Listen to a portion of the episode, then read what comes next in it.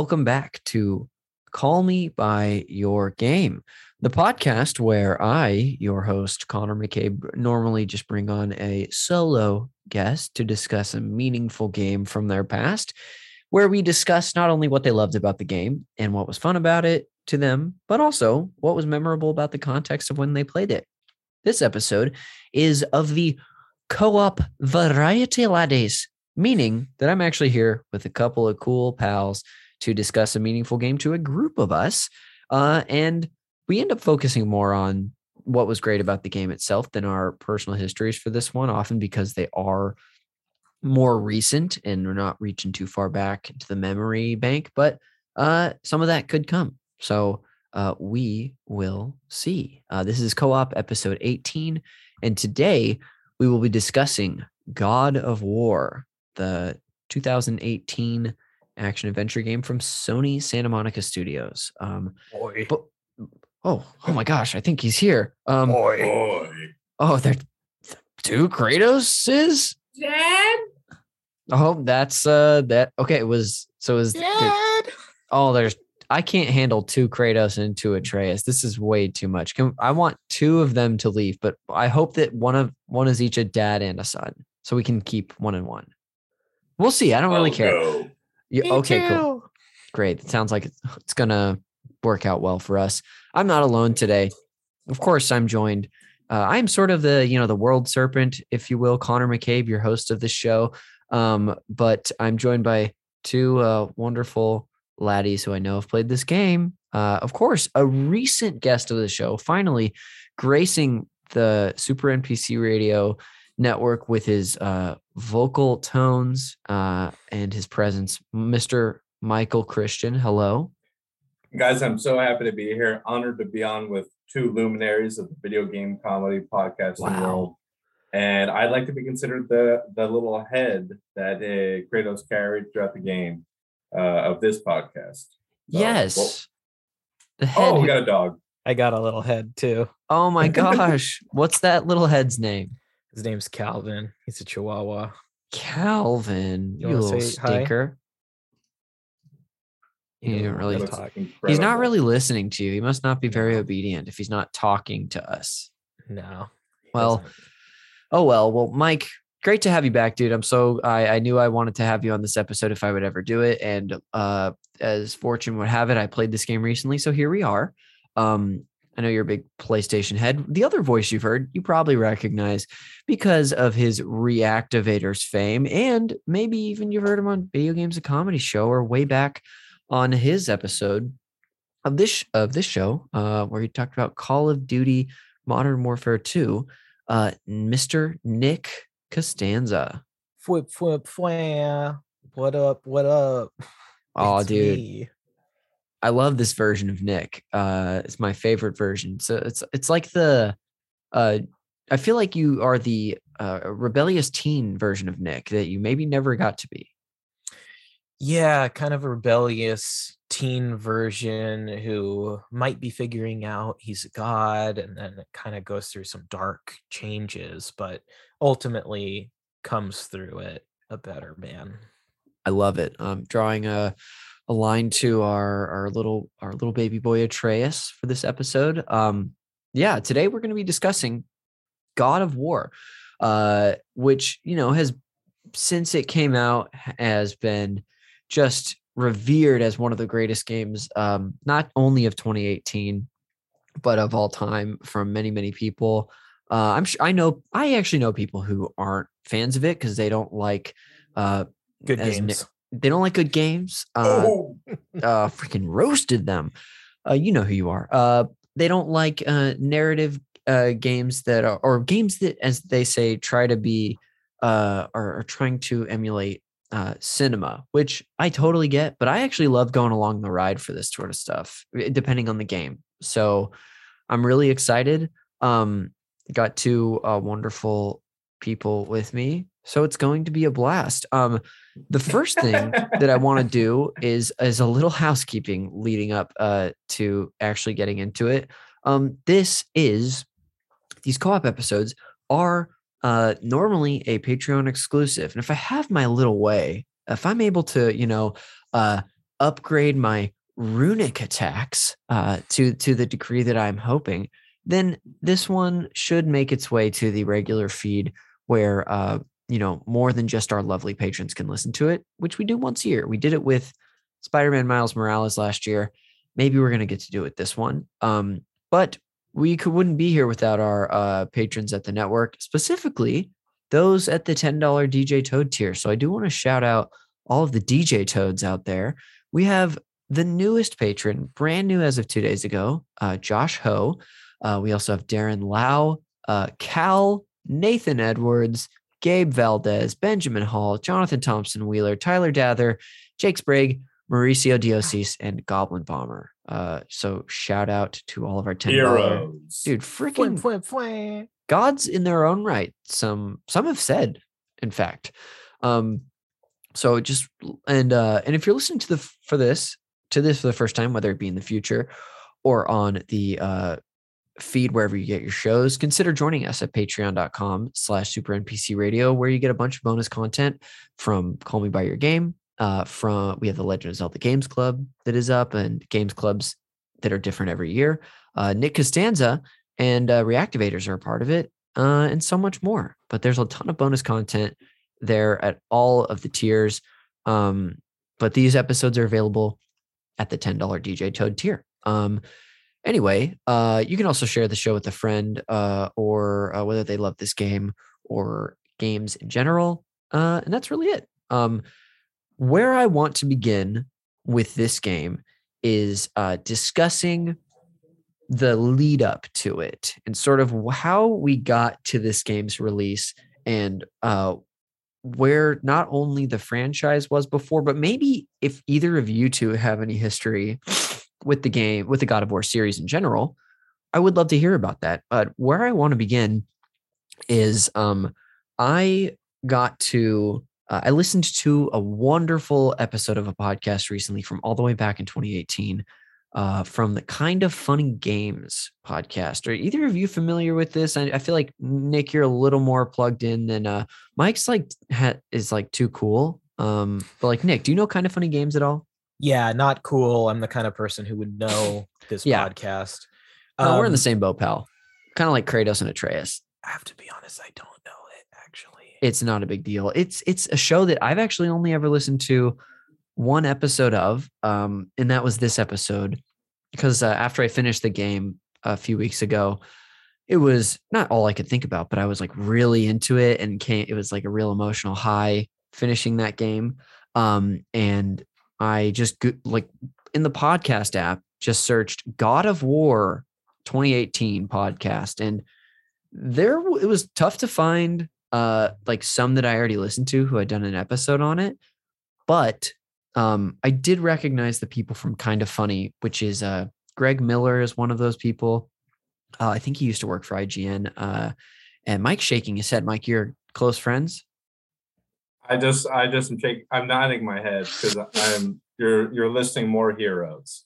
Yes. Okay. Cool. I, I you know I might not know them, but I know what they do, and I figured I as much. respect I respect it. I freaking respect it. And Cool, can I just say, I love this But- podcast. but- I'm a big fan of it. I never heard of it before, but I'm a big fan. I I love these guys actually and girls. Yeah. Hopefully, Yeah, hopefully. Now, yes. Um, back then, no. Um, from what I could tell, but then again, it could have just been the episode I was listening to. Well, they're the kind of guys who learn from the past, you know? Oh, you know what? We're really lifting these guys up. Uh, anyway, uh, Greg Miller was on this episode. So was, uh, I believe, Andy Cortez, who I'm slightly familiar with. Um, hit, hit what he's up to, but they had uh the director of this game, uh, Cory and I, Barlog. Cory Barlog uh, on the episode, and they it was a spoiler cast, and they talked to him about the game and some development stuff too. Um, so first of all, if uh, once this episode's done, definitely finish this episode out. Uh, it's gonna be much better with better than that one, even though we don't have Cory on this episode. Then check that yeah, one out. that's that sounds like a great get. Someone you could really ask a lot of interesting questions to. Yeah, but you know why ask interesting questions when you can just speculate on your own? It's like what I'm saying. So, but truly, it's a, it's a wonderful episode. He's uh, it was really cool to hear from him. Someone I really knew nothing about aside from his connection to this game and the series. Um, But that episode was cool because they not only dove into, like I was saying, some specific development moments and where the game started from its reveal all the way up to its release and then the reception of that, and even got into like some reactions to it, but um, also discussed like the director Cory Barlog's journey as being a new father while developing this game and how that you know really influenced uh it's very easy to see that influence on this game i mean that's the whole thing is- Boy. boy, Boy. exactly Yeah, Dad.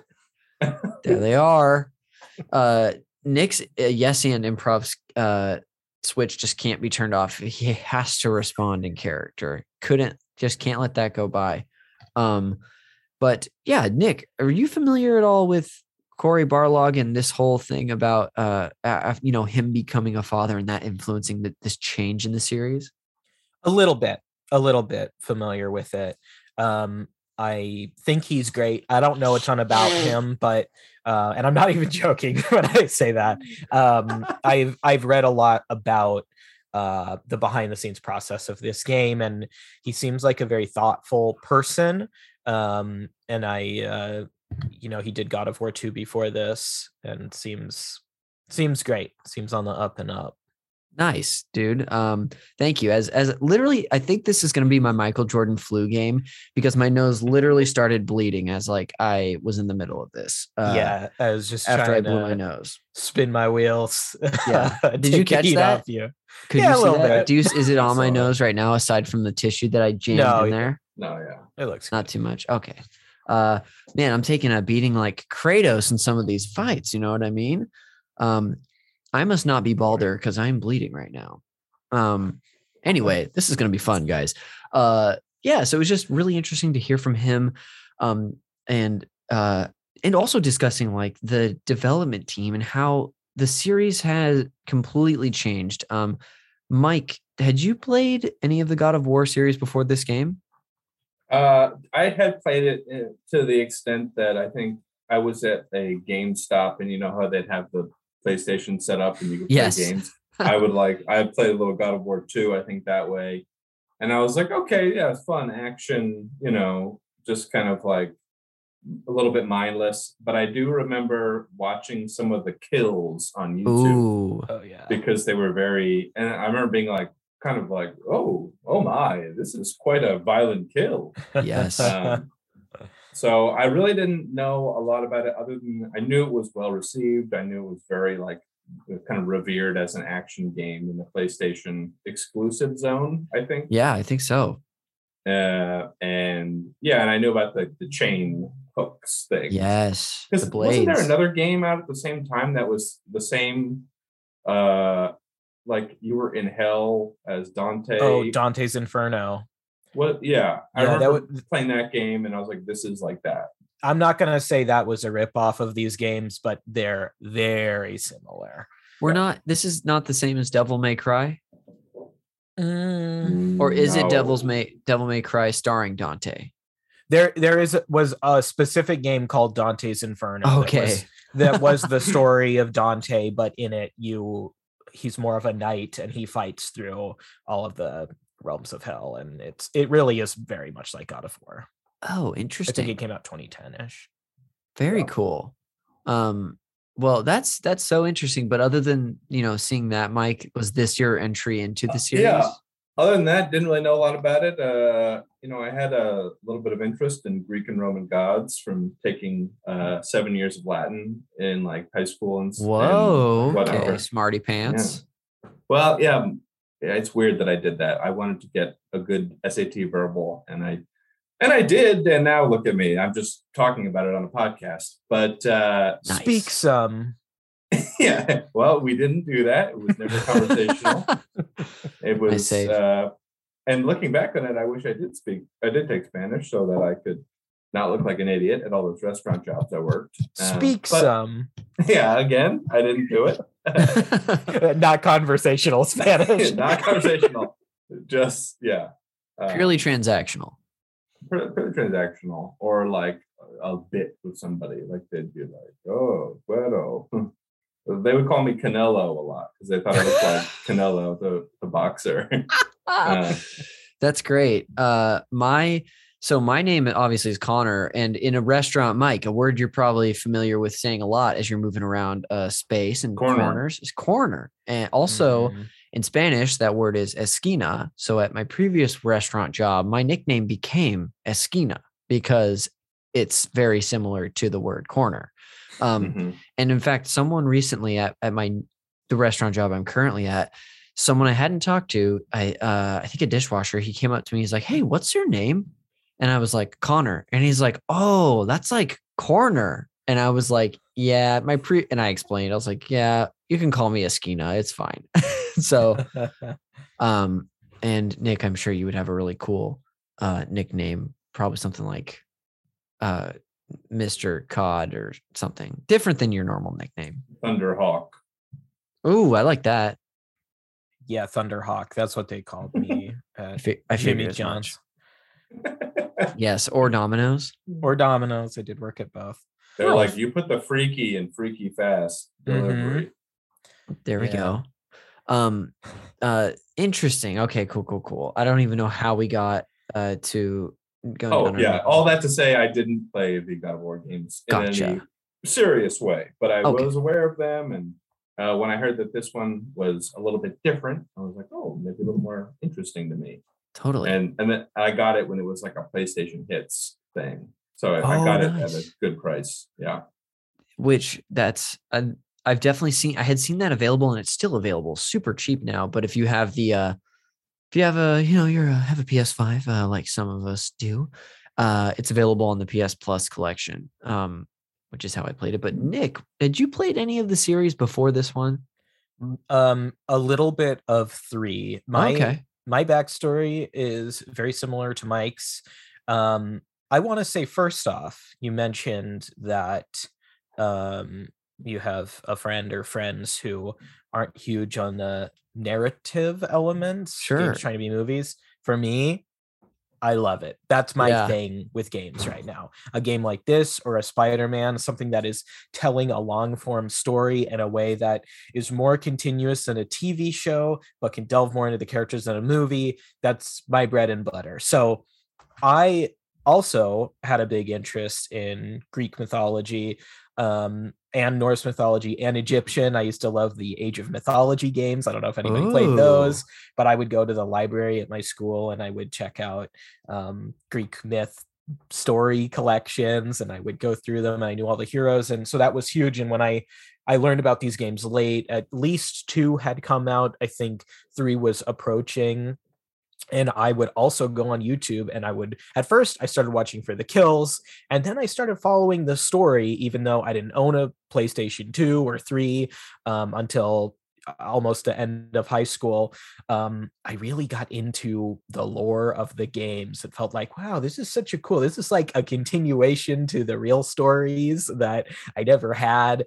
Um, I bought three when I was working at Jimmy John's Sandwiches, coincidentally. Nice. Um, I know that spot.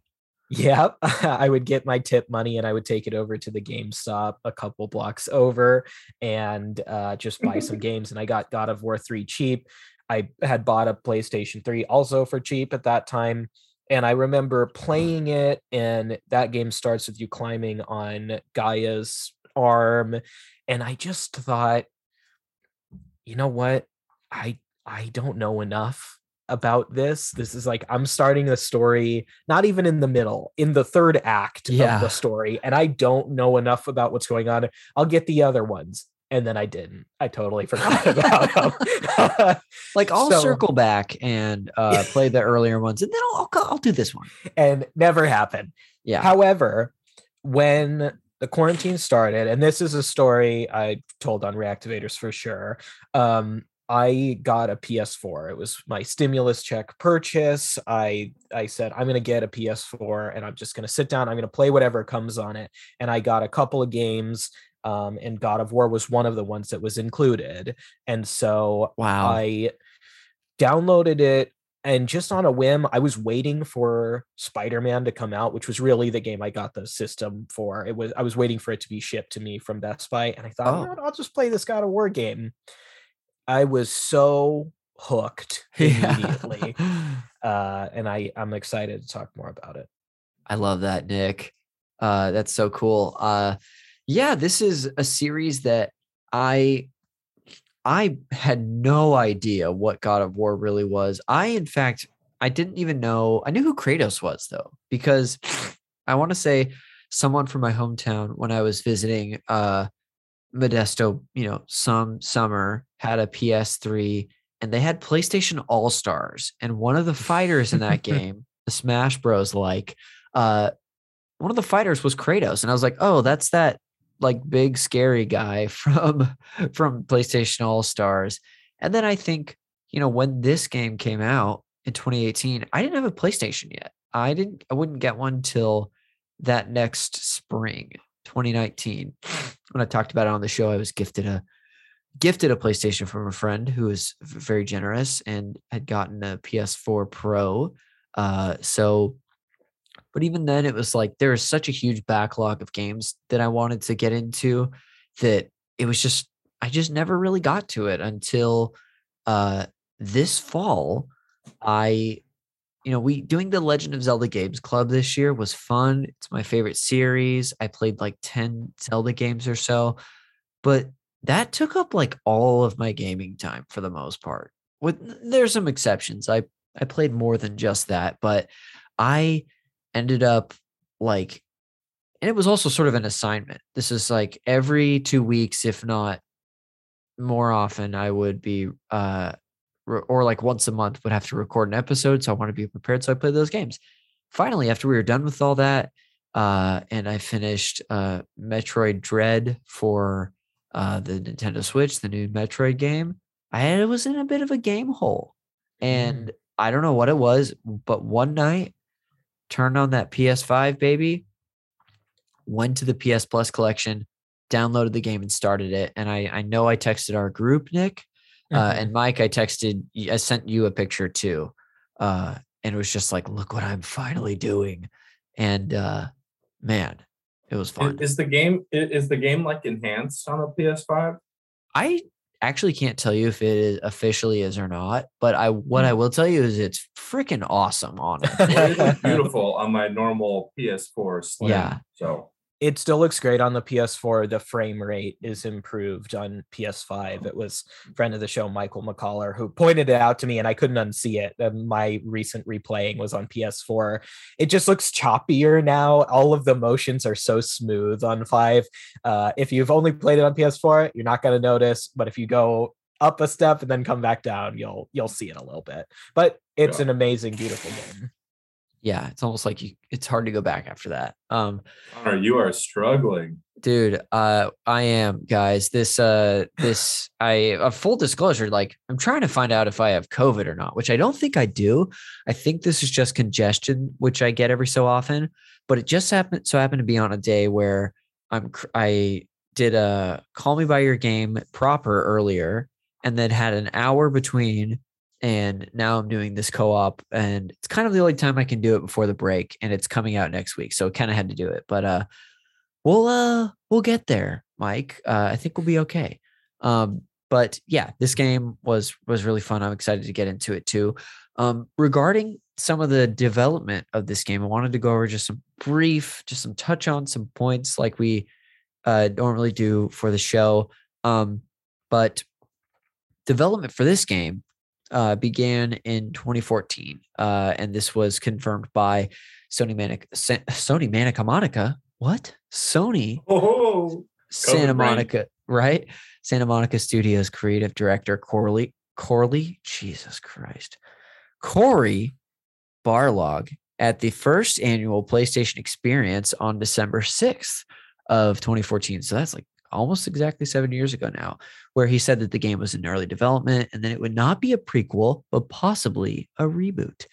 In April 2016, concept art was leaked that showed images of Kratos in the world of Norse mythology, um, a concept originally considered by series creator David Jaffe after Kratos eliminated the Greek gods, which that was like, I, from what I understand, uh, Greek mythology was the basis for the entire first trilogy. Um, uh, got a confirmation from Nick. Um, but the game's official announcement did come at uh, E3 2016 uh, with a gameplay demo that confirmed the setting as well. And it showed a fully bearded Kratos teaching his son, who was unnamed at the time, how to hunt. And they battled a troll, which is like pretty much the beginning of the game for Mhm. this one. Um, the end of the demo showed the title God of War, and it was confirmed in development for PS4. Um, and the announcement also confirmed that Barlog returned as the game director to the series uh, for this new one. Um, and the original was made in 2005, by the way. He was a major contributor to the series, but uh, was the director starting at God of War 2. Um, so this is like his fifth God of War game that he has directed. Um, anyway, uh, some things that I wanted to share from his interview. I don't want to like, I don't plan to go through like the entire uh development of this game or read straight from the Wikipedia for much longer. Um, but it was really cool to hear them discuss a few um things about development and kind it kind of reminded me a lot of uh hearing probably because this game is so narratively f- focused uh in my perspective like what i've heard from showrunners or like people uh you know writing movies and stuff or or you know in pre-production wh- which is a big sense of uh having like a clear direction and a goal but like working with a team you never know what's going to work and what's not going to work and Mhm. they're like for that E3 debut, they didn't even have Atreus's name yet, let alone who he would be or exactly like who we might come to find out he would be. Um, Mhm. this is also a pretty good time for me. I could have just said it earlier, and I think people expect it on these episodes to say that this is also a spoiler cast. Like spoilers will be shared about this game on this episode. So if you, if you have gotten to this point and don't want parts of this game to be spoiled that you haven't uh, experienced yourself, probably a good time to check out. Um, uh, not that we're going to dive into it immediately, but who knows? Um, it's going to happen at some point, and you might want to experience that on your own volition, and with your in your own volition. Um, anyway, uh, it was cool to hear him discuss all this stuff with uh, the kind of funny guys, um, and uh, also hearing him talking about working with the dev team. There were instincts he would have that either didn't end up working or that like he was really adamant about that would uh, end up sticking. Mike was talking about the uh, combat earlier in the first games, seeing like the blades that Kratos is Yeah. known for. Mhm. Um, and they wanted to uh, not only narratively, but in the gameplay, get away from that. And eventually, as we know, you return to those blades, and those are it's like a huge moment about halfway through in the game where you return to your home when I think your son is really sick, and you uh unearth the like your shame, the blades from your past that you put away um, kind of giving away a big moment here. But I don't know about you two. I, especially being not a God of War person, uh, it was still pretty powerful. I feel exactly the same. I, I, because at that point in the game, I remember being like, I guess it's just this axe that comes back to you like Mjolnir or whatever. Yeah. Uh, and It's like and I was like, Thor's axe from Endgame. Uh-huh. it truly it is exactly like that. And, then he kind of like, has Captain America shield too. Yes. And then uh, when I got to those things, I was like, oh, I was like, spoiler. Glad it, no one Yep. told me. And I had Yeah. never played it, but I still was like, cool. Lore from the game. Hell yeah. Me It's like too. you- I, I got so hyped. Sorry. No, no, go for it, Nick. Please. um i was so excited i love that entire sequence um i have to say full disclosure here i played this whole game over a year ago and then connor asked me to do this episode um a few days ago i had been uh playing it intermittently i had gotten through alfheim and uh, my playthrough and then i kind of put it down when you asked me, I thought, you know what? I'll turn it on again. And it was right before the first fight with Magni and Modi. And I I I had set it on easy because I just wanted to experience the story uh, in New Game Plus. I played through the entire game. Did you really? I just Wow. beat the whole story over the course of the last couple of days. So it's very, very fresh on my mind. But that sequence where um you are you are Kratos, you're riding in the boat, your son is sick, you're going back to your house. You're not exactly sure why, but you see Athena, you hear Zeus's voice. I, I think in that sequence, maybe that's uh, later. Um, but then unearthing those blades, it's just this moment of, okay, he's back. yes, I think they really lean into the music too, and the main theme of that as well. So you know, I mean, they definitely like you could have been in a vacuum uh, and and still got the impact of that moment, but I think still uh, was powerful just knowing uh, that.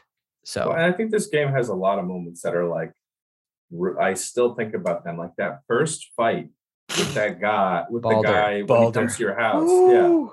because because I he comes to your house and I'm like, who's this asshole? yeah, And then he- he, seriously, like, He gives you shit, and then Kratos just like punches him through the roof, and you're like, Haha, you fuck with the wrong guy. yeah. And then and then all of a sudden I'm like, I'm fighting for my fucking life. It just felt so like visceral and like it brought me in and like storytelling, character, and the action. It was like, whoo. That that first like I feel like that's the first 20 minutes or so of the game. Yeah. I remember just walking away from it being stunned.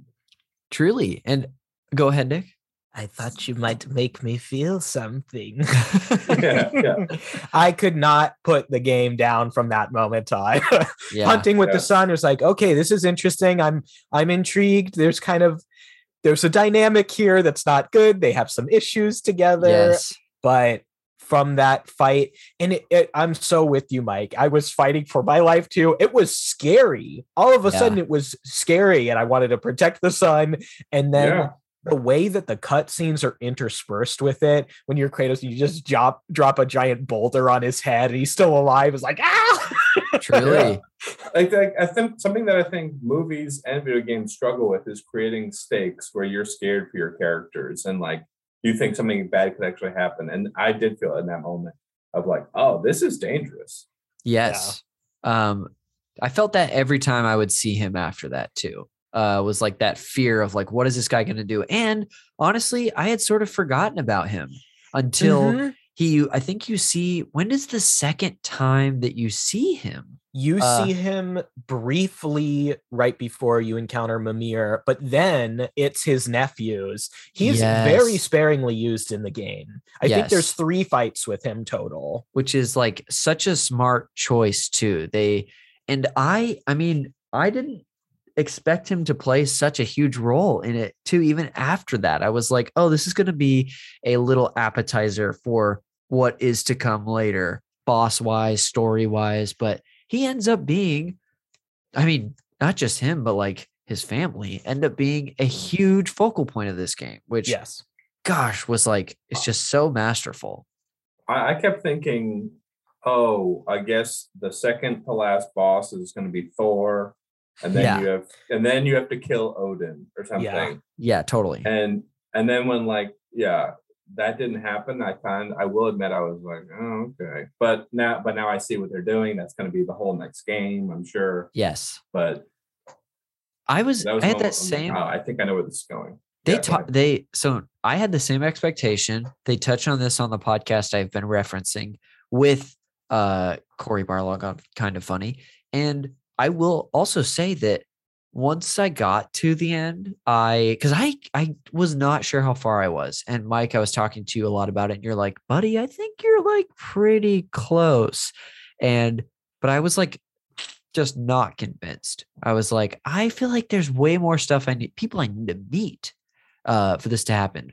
But when I thought about it afterwards, I was like, well, actually, the story they crafted there regarding, you know, focusing on family and communication and uh, forgiveness and that sort of thing, I was like, oh, this actually does make sense to end where it ends. I just uh, didn't expect it, but I was like cool with it. It was like a, a nice length of a game. I don't know how you guys felt, but it did not overstay its welcome for me.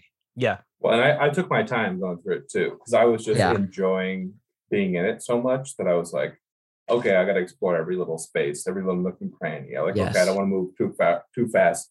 forward because I want to see, all right, what's going on over here? I got to shoot all these damn crows or whatever. Yeah.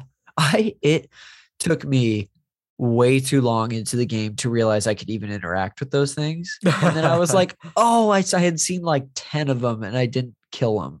I was like, oh, I guess I'm just gonna hit the one the Od they're like Odin's eyes. Odin's ravens. Yes. Yeah. They're spying a lot. I became so finely tuned to hearing the noise in my headphones. Like, where is it? I, I gotta look all over until I find this thing. I gotta kill it. uh, something about the game, it's so simple, but uh, once Mimir enters the story and he tells you these stories on the boat when you're traveling, I love it. And a couple times I got out of the boat too fast when he wasn't done, and he'll say like, "That's a story for another time." And I was like, "No, I, I missed it." Yeah. I became pe- terrified. Um, I'm sure Connor, you're about to bring this up, but there was a quote from Cory Barlog. I'm about to misquote him, but he said something to the effect of, "In God of War three, by the end of that game, you have killed the entire pantheon of Greek gods. Yeah. Zeus is the last one. The world of Greece is destroyed. you have killed everyone." The only path he saw forward to go bigger was by going smaller. So in this game, it is you fight a giant dragon, you do fight a god, but you fight one god. You fight two lesser gods, but it's different. It's smaller in scale, and yet it feels so much more personal and high stakes, weirdly. The relationship with Atreus is amazing. That kid, Sunny Suljic, is that his name? Is that Yeah? Sunny Suljic.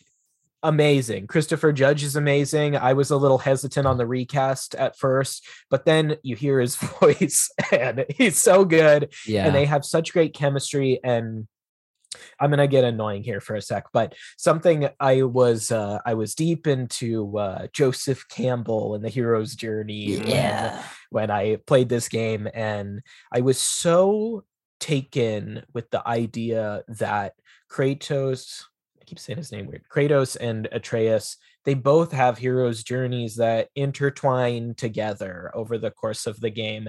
It's so well done. It's a Mhm. true two-hander, and I cared about them so much.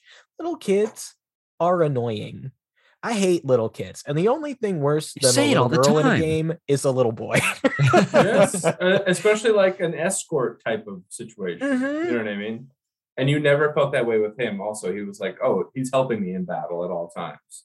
Kra- Totally. The thing is that Kratos treats him like an escort at first, and then Mhm. you gradually, uh, in the same way that you, the player, come to understand that Atreus has abilities, Kratos comes to respect him as a person, and I I thought that was so well done. I feel like love that it. also. I don't know if it was by design where like the the part of the game that you're in requires you to engage more with Atreus's abilities or even just mashing the square button to shoot enemies. But I feel like those I could be misremembering, but I want to say those lined up really well. Of like when Kratos as a character starts to uh you know show him a little more respect as an ally and where you actually are required to use him um and i actually think i remember where that happened there's like uh this is going to start to steer into the into the combat which uh we could go down this road already um but there do you know those like witch enemies that sort of like teleport around and when you try Oh, to punch them they move? So those require you to engage them in a different way than a melee combat and so that ends up being shooting them with uh, Atreus's arrows which uh you don't could just for the just just in case this isn't clear you don't control him like you do Kratos you don't run around Mhm. as Atreus you just press a couple buttons uh, and that's really it and you upgrade his abilities. But those enemies in this cave early on um they they just require you to like expand your your arsenal and what that ends up being is using Atreus's arrows which I think are just the standard arrows at that moment Yeah. Um it that's a great. Um I put a note and I I'm a fool for not marking exactly where it was, but um Kratos gradually before he even says anything to Atreus that's directly complimentary, his tone sort of changes over the course of the game as they explore the world together.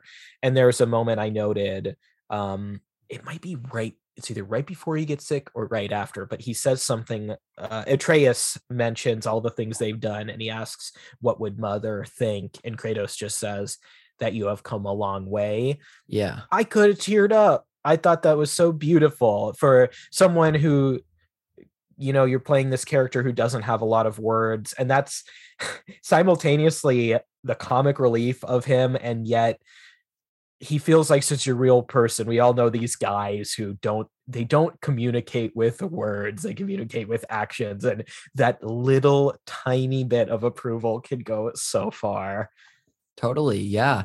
Uh Kratos simultaneously feels like a like a, a dad and an older brother you're trying to earn their respect of. Yeah. Strangely. Um because you're like the only figure until you get uh what's the what's the head's name again, Dick? mimir Mimir. Until Mimir joins you. Well, actually, Brock and Sindri sort of uh, play this role, but you're like the only figure in Atreus's life for a while yeah and then Freya comes in too. But yeah, it's uh it's really interesting. Um uh I'm I'm just gonna dovetail into uh some some more combat stuff that I wanted to discuss. Uh but we could of course like touch on anything at any moment. We can reach back into the story. So feel please have the agency to do so, guys.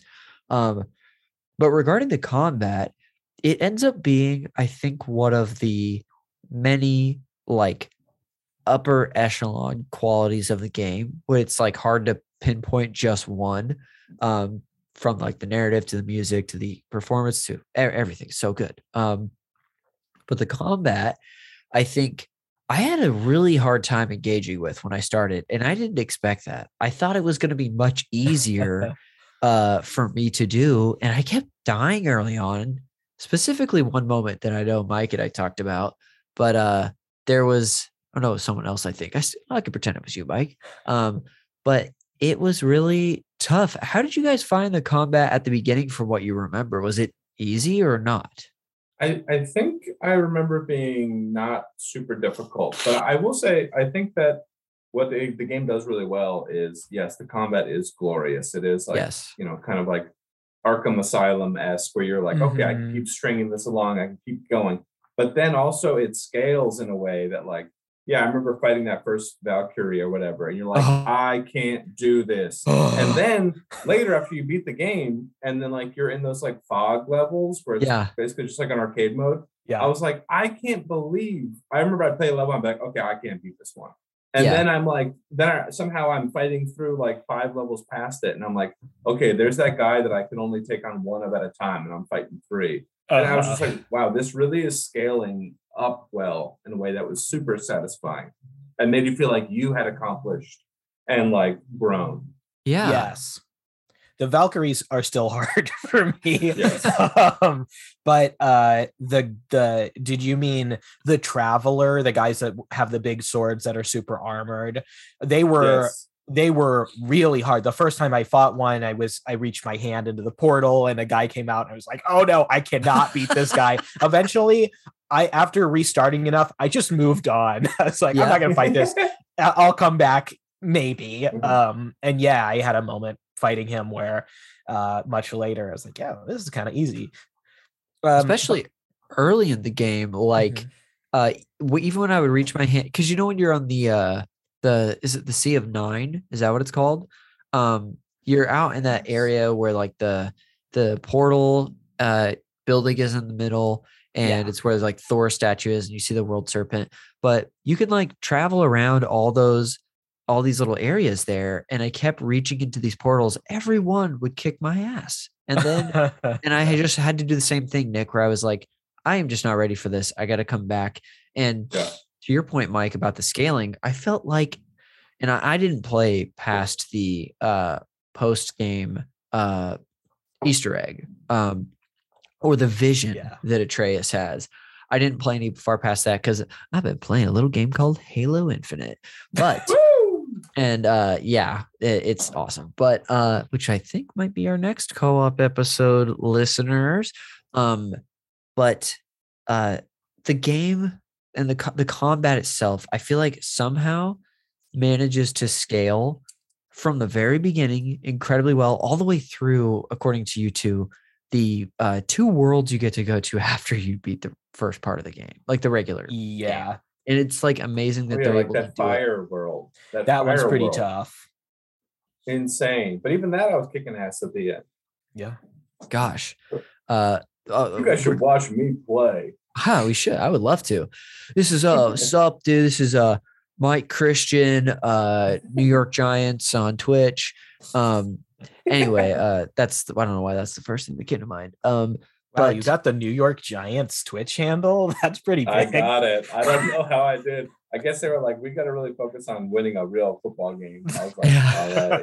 all right, I'll take the Twitch. which is crazy because like Jersey Mike Mike's was offering you the one before that. Yes, I have a lot of deals that, you know, but I just am in the right place at the right time. And I Mhm. also am now doing the Jersey Mike's TikTok. I knew it. There we go. Um Uh, it's a lot of dances. I'll be honest, they offered that to me, and I said, "I'm sorry, I'm a Jimmy John's guy." they just Yeah, thought you were from Jersey. Said, "Hey, what's the matter, Gabagool?" Uh, uh, it's not Sorry, Mike. Jersey, but I'm walking here. Yeah. That counts, Eh, right? Close enough. Hey, I'm Uh, walking here. Same state. Yeah, in Jersey, it's just you're like not sure about it. Um, Yeah. uh, what I- one thing I was going to share was uh regarding the combat, where all the different abilities that you have. I mean, of course, there's um the different modes of of attacking and defense, where you've got your shield to parry. You can dodge. You, of course, have the axe that you're swinging. You can just use your fists too, which I Oh, ended I up using a lot more because that ends up being uh, the best way for some enemy, a good amount of early enemies to stun, so you can really kick the shit out of them. And then, of course, you get the blades. Atreus has his abilities, but there were abilities that, like, about I don't know, a, a a quarter of the way through the game, that I felt like I got, I had gotten the hang of the combat. I wasn't feeling lost anymore, uh, fighting wise, and I was just not engaging with a lot of the like moves, even against like the dragon fight before you Mm. get Mimir. I was just like, you know, dodging the thunder stuff, grabbing the little red poop or whatever it is and throwing it at the throwing it at the guy and shooting him.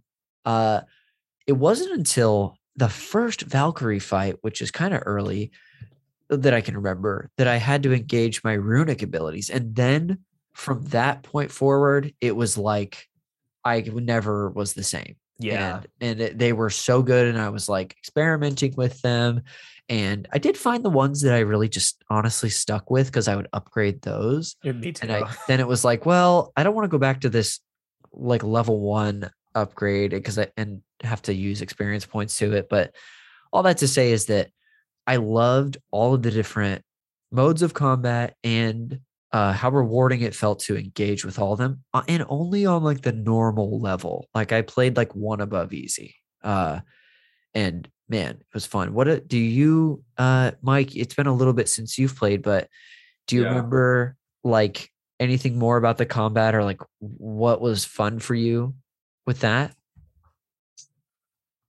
I wish I could remember more about what those like magic abilities were. Like there was like a freezing kind of thing. No, yeah there's a bunch of freezing stuff Yeah. yeah, A lot of freezing things. I think I did a lot of that. Um, no, I called you I- mr freeze just- i thought They did call me Mr. Freeze. It just got it got very I remember it getting quite complicated what was happening and a lot of like, okay, I have a move that I have to nail this guy at the beginning of the fight with. yeah Otherwise I can't continue on. If I miss a, a lot of Valkyrie fights were like that. oh I'm like, yes okay, if I don't hit this special move here, and then she's doing her zipping around, it's game Uh-huh. over like three seconds into this fight. Uh, yeah but no, I I, should I should get back into it. I should pop back in, reinstall it. pop back in you can always pop back in I just feel like my PlayStation is so full. You know what I mean? I gotta start Oh. deleting stuff. Yep, got all those gigs. Um. Nick, you just uh, played this recently. Uh, anything about the combat or like the different abilities that you rem- like wanted to discuss? Um, I will say uh, to answer your earlier question, which I never actually answered. Um, although I don't really remember what it was like at the start of this game, I did have a flash memory just now of when I came back to the game, going into the controls, feeling like, oh man, I know there are so many things I can do, Uh-huh. but I don't remember how to do them. Uh, and that was not a great feeling. Even those runic attacks, that was what brought that memory to mind. I was like, how do I do this? I know I have this cool thing with the blades of chaos where I start spinning Yes, them around, yes. but I don't remember how. Uh, and eventually figuring that stuff out really also opened it up for me. nice. I love the combination of the fights. Also, I'm I am a big Marvel fan. It really is exactly like Thor's axe in Avengers Endgame. Yeah. And I love that. I love the parrying too. He's also a little bit like Hulk with the punching. Yes. Um, and I think the combinations of being able to kill people is great.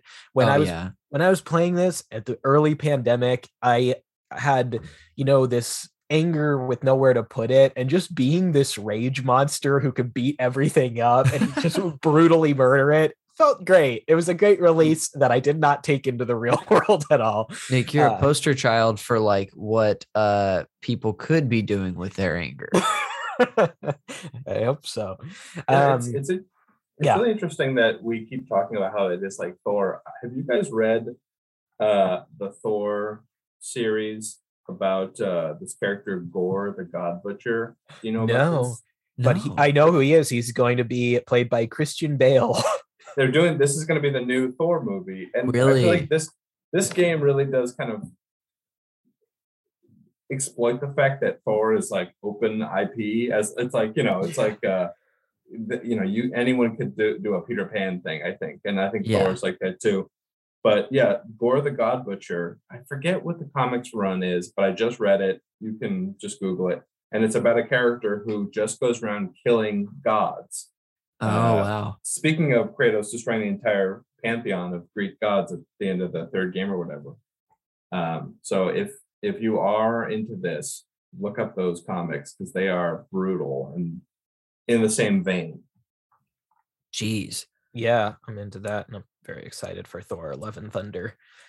Yes. um there was one other combat thing I had, which is um this is a pro and a con of this game. The killing animations, the special ones, either where you pull somebody apart or you use your axe on them, super awesome Yeah. the first time.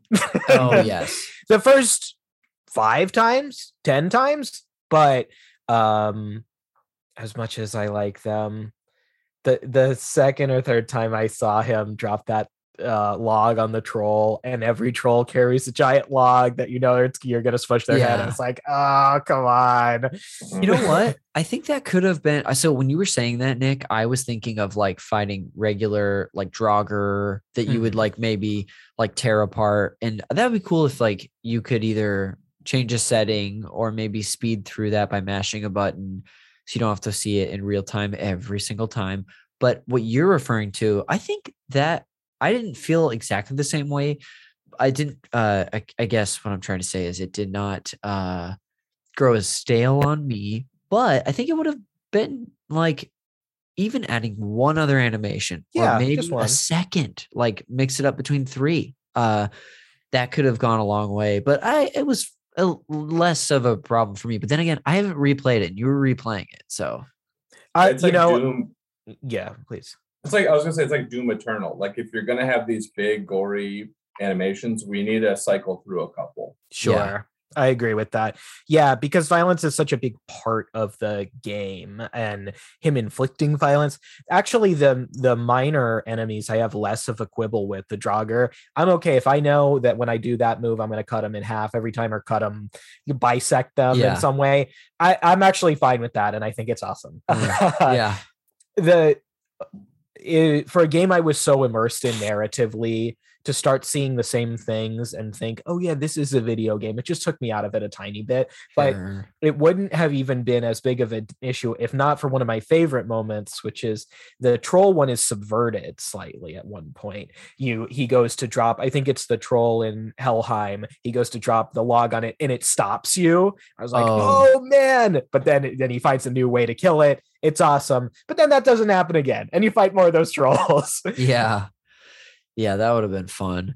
Um there i oh i did want to bring up the the fight that like really got me at the beginning of the game where i was just like beating my head against the wall trying to figure out what to do texting our group nick being like guys i think i just suck at this game. I don't know what to do differently. There's uh an early fight where it's after the opening where you kill the troll. I think you even might even fight Baldur, and then maybe, or maybe it's right before that. But you are in this like ravine, uh, sort of or area that's like all ac- all around you are like these rocks of these walls of rocks, and a bunch of Draugr enter an area, and you just have to fight them and kill them. Oh, but you're yeah, know enclosed in this space, so there's not a lot of space to run.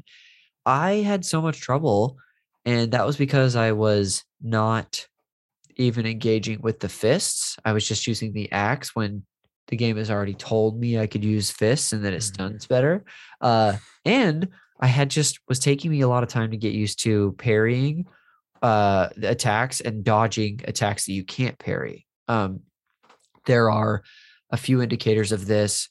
Anytime an enemy swings at you and there's like a gold ring that like closes really quick, that's communicating to you that you can parry it if you time it right. But if it's red, you need to get out of the way. Yes. And and that fight, I don't know what it was. I I there were some other points of the game that were really hard for me, uh, combat wise and boss wise, but that gave me more trouble than anything, surprisingly. I've, I've I've had that with a couple of games though. Like if you've never played like that kind of like Dark Souls Yeah. vibe where it's like all about parrying or dodging, because like there's a lot of action games you just are like you're just standing there and you're like Yes. you're taking hits, but you're like I'm doing damage. And I I remember this how this messed me up with uh Fallen Order a lot. Jedi Oh, Fallen yeah. Order. oh, because I, I was trying to do like play it like Jedi Academy. You know what I mean? Just Yeah. like standing in there, fucking shit up.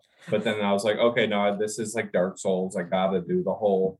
Okay, time it. Yes, I time now. The big frog is like, whoa, for one second. How is this compared to uh because that's something I kept wondering, especially against like harder enemies like the Valkyrie and not very many of the boss fights, I will say, but some boss fights. Um I was wondering like how does this compare to a Souls game or or Fallen Order that I heard discussed in that way, uh combat difficulty wise. This is Um, easier. Yeah. yeah, I would say so. And I would say uh more fun. Yeah. Not Yes. Uh, Jedi Fallen Order, I do like the combat of, although this is such a petty complaint. It drives me crazy that there's no dismemberment. that Yes. you, Oh, uh, you can stab all these agree. stormtroopers and scout troopers. Nobody's arms or legs are coming off. I'm not saying it like I want that, but that's a little realism. You're slashing I these people with do. sword. I do want that. I don't want any stormtrooper to be able to get hit with my lightsaber and then be like, ah, like no, Yeah. yeah, dead. Yeah, It's he's over. should be dead. At least when he cuts some heads off. Like, That's- seriously arms, That's- everything. That's so funny. That's a game I'm uh, hoping to play soon, and now I'm not going to be able to forget that. And and that is- it's a good game. it is it's pretty good and the thing that for me it's like with god of war it reminded me it's a video game you actually can do that in fallen order to all the little animals and monsters so that you can't do it to the people who seem even Oh. more susceptible is what kind of drives me crazy they probably were like, we can't give this an M rating because we want more people to buy it, which It- happens a lot. it has been in old star wars games i wasn't it in a jedi academy maybe jedi outcast or something like that but you could definitely cut people up I wonder if it was like that in even so. like Force Unleashed. Because I You don't know, I know, don't if remember. it was. That was a little more like on the. It's not a cart. It's not cartoony, but it leans a little less realistic. I want to say. It's like- true Yeah. Storm Um, Well, maybe it's bad that Disney owns everything. Uh, I think we know the answer to that is absolutely yes. I'm excited to see Spider-Man, but maybe it's bad. Disney. It is, yeah, uh, certainly. And I know you're listening, Mickey Mouse. Um, okay, He's a cool. huge I was- fan, and we love you. Thank you for the sub. yeah, th- uh, please subscribe to our Patreon and, and sub at the Please, hundred dollar level or the fifty dollar level, whatever we have.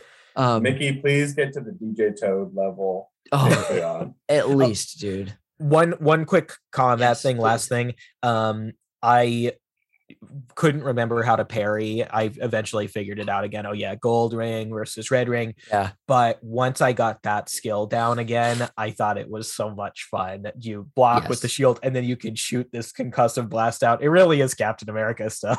Dude it's so it was so good uh you were talking about the, like all the little combat things that those are like your because there's a skill tree in this game we haven't really talked about Mhm. that but there's a lot of skill trees some of which i actually think is like i think they could have cut it down by about a quarter to a third just that's about my level of a skill tree that i enjoy is less of like this and the marvel spider-man and more of the miles morales which is just a little less a little more focused but Mhm.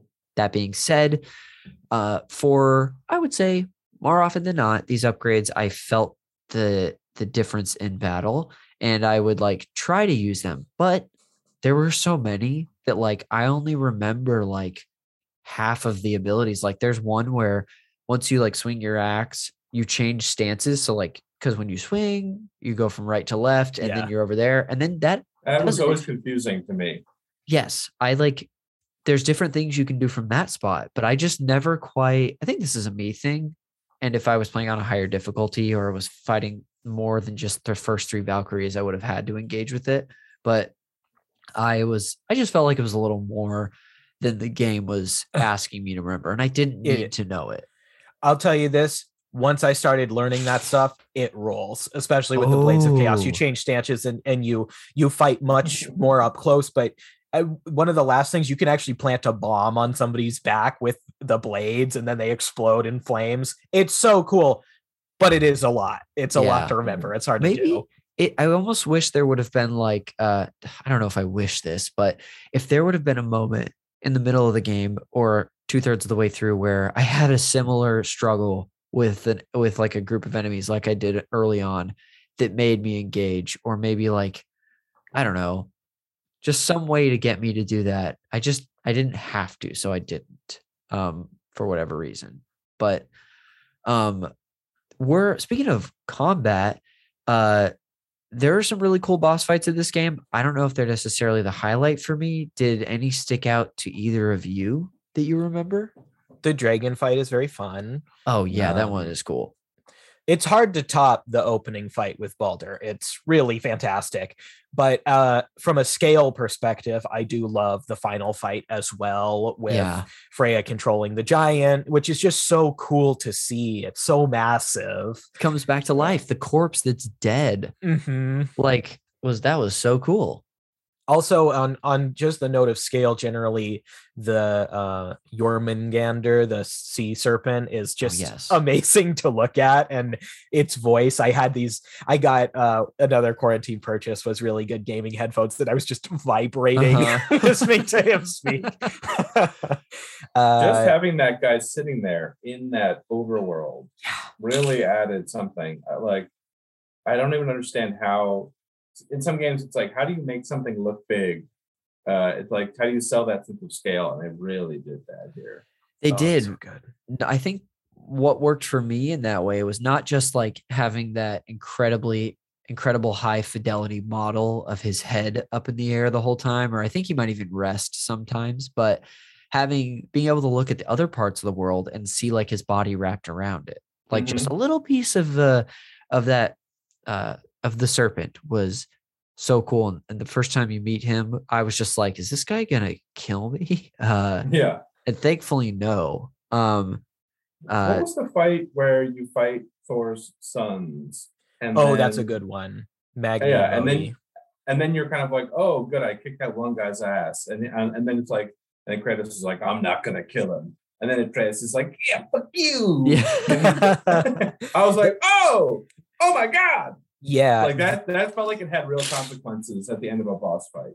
Yes. those those moments actually happen with a little separation between them and i love it oh Okay. it's just another thing i wanted to mention really quickly there are barely any characters in this game very few. um there is thor baldur atreus mimir freya the dwarves and then these two guys magni and modi. That's pretty much it. You talk to these ghosts of sailors oh, occasionally and you Oh, yeah. you can do some side quests for them but besides that there's very few human characters and so the ones that are there really stick out they're really important um i think people get tired of these guys but uh magni is troy baker modi is nolan north two Yeah. of the biggest actors in the gaming business and i th- think they crushed those parts as small as they were so there's a fun subversion where you do fight Magni and Modi together. They're Thor's sons, and it's scary. And it you're not just you fight them for a while, and then they do this thunderclap thing, and you're with Atreus, and you're kind of looking around with the shield, and you got to block all them when they shadowy. run. Oh, yeah, Oh yes, yes. that was a great memorable part but the end of that fight i love it because troy baker's magni he's this big kind of brute of a guy and he like dies Thor Jr.. first.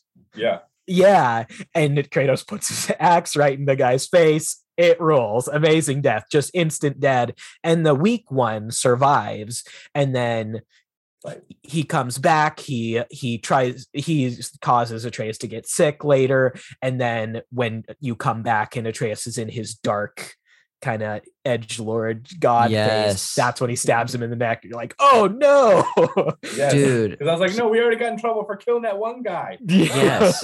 And he kick he like because that's when you return when you're trying to ascend the mountain again. Mhm. going to find um to to uh enter Alfheim um but or, or sorry Jotunheim the Yes. the giants land and as you're going through this little temple area that you had already been before you ascended to fight the dragon the first time you that's where you find him this the uh, one of Thor's sons and like Atreus also like like shoves him off with his foot and he just Yeah, falls into this crazy. abyss. and it's just and that's i mean that was something that i don't know i if i expected to see in this game knowing like before i even played this game i saw the trailer for god of war ragnarok uh the Oh, game that's supposed to come this next year uh Interesting. what a weird tr- perspective. i tried Yeah. to i tried to avoid it but also i like kept hearing that there was going to be a second game so i figured they survived but i still didn't know atreus was going to take the turn he takes in this Mhm. game You mean with his character name? Yeah, uh, well, not that necessarily that. That actually was spoiled for me. Uh, oh I- bummer yeah, but you know, it was still cool. Uh, just the whole. It didn't take anything away from the game. Probably just that moment. I bet that would have been more of like a whoa. Um, but I more meant how he really. St- once he realize he learns he's a god, he really turns into a little egotistical shithead who becomes scary. Like I was afraid of who he was becoming, his power wise, but also just like I was like, is he gonna be evil? And you you hear Mimir and Kratos, more Mimir being like, oh, well, that's the perspective we're taking, or whatever he'll say. Uh, and because Atreus will share, like, yeah, we're gods, we can do whatever we want. Um, that was shocking to me. Something Yes. really striking in those moments is that Kratos, who is already a man of few words, says nothing for a Yeah. long time. And he just lets Atreus keep going and he keeps saying these darker things. And you're walking around as this guy and he's not saying anything. And I I felt so much tension in those moments. And not only that, um, outside of even the other games in the franchise where you know the gods are bad, here you haven't really interacted with any gods yet, besides the one you fought.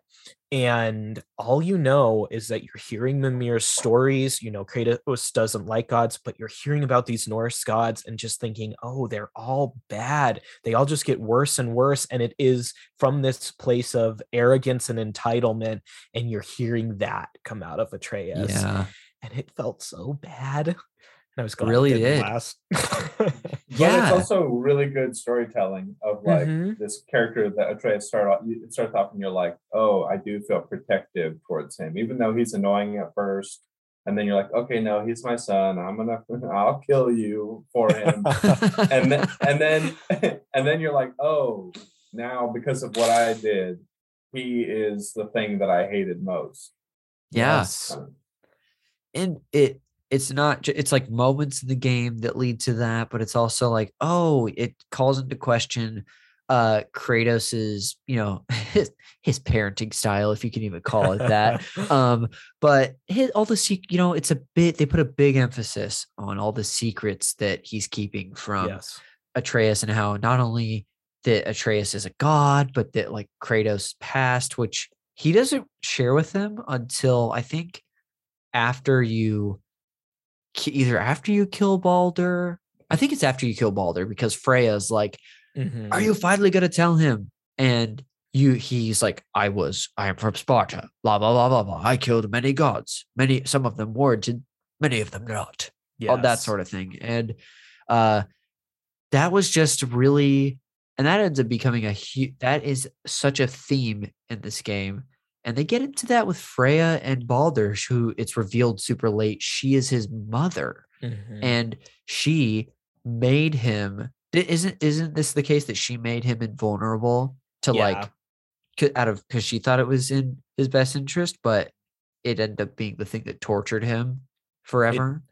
it's uh for any fans of uh, Pirates of the Caribbean out there, it's the same curse essentially. You can live forever, but you can't taste things, you can't really feel things. So he's in the snow uh, Oh, in basically his shorts the whole time, and he doesn't Yeah. feel it. And he doesn't feel when he gets hurt, but he doesn't feel any no of the good things. sex.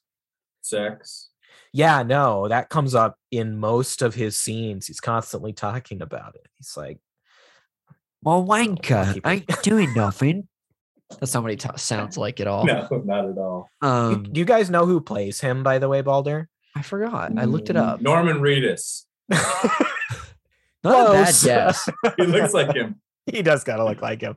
Um, shoot, uh, the guy's name is escaping me. He's a great actor. He plays uh Upham in Saving Private Ryan, the translator, kind of the geeky guy. Um, he was a sad Oh. moment towards the end of that movie. Uh, yes. but he's very good.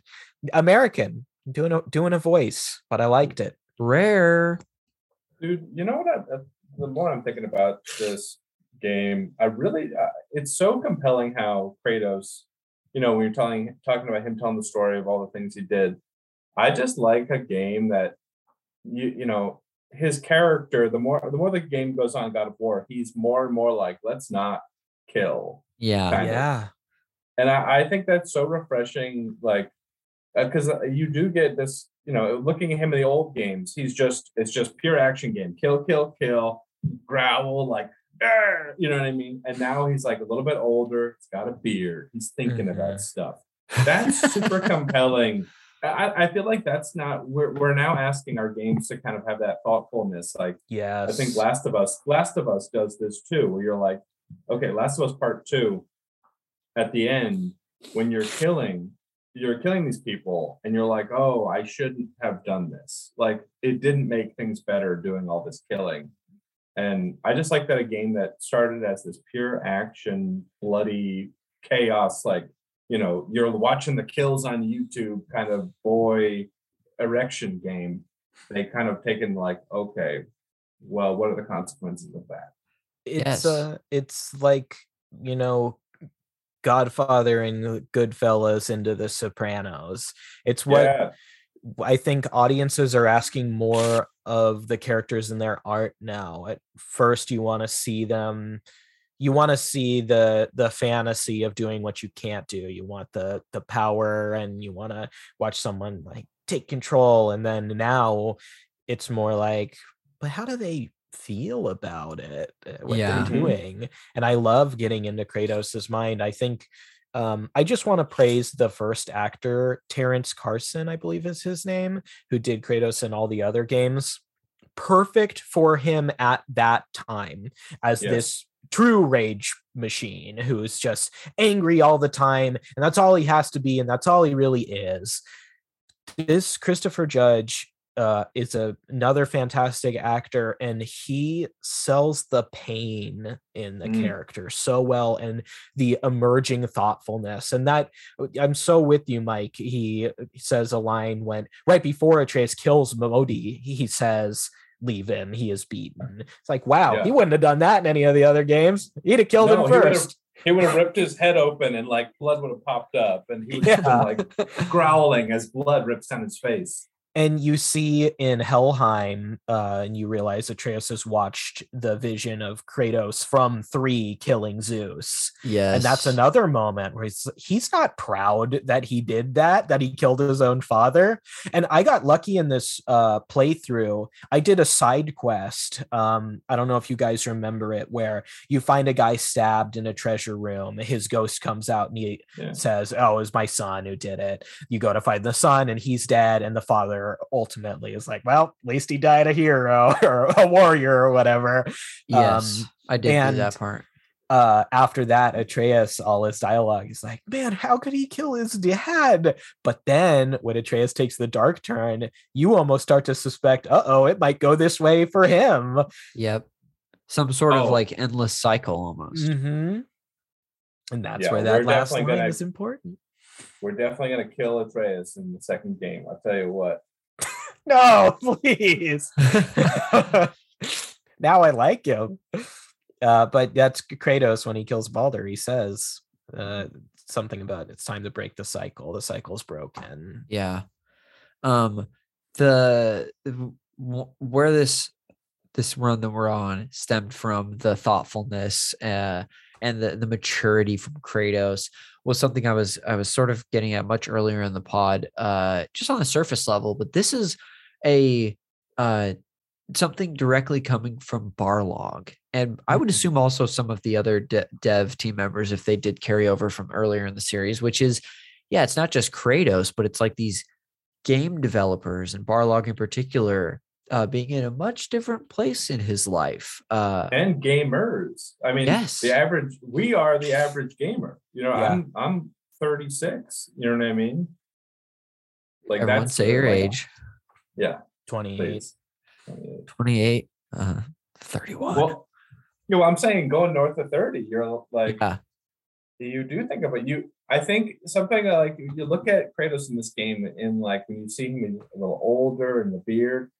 When when that happens to you in real life, you're like, oh, I mortality comes comes for all of us. You know what I Yes. mean? Like I am not the guy I was at 24, getting drunk at a bar and being like, maybe we will kick, we'll break something for fun. You know what I mean? Like Yeah. instead, you're like, oh, my my body could fail me and Any moment. death is coming. Yeah, Gosh, it's know. It just it's true.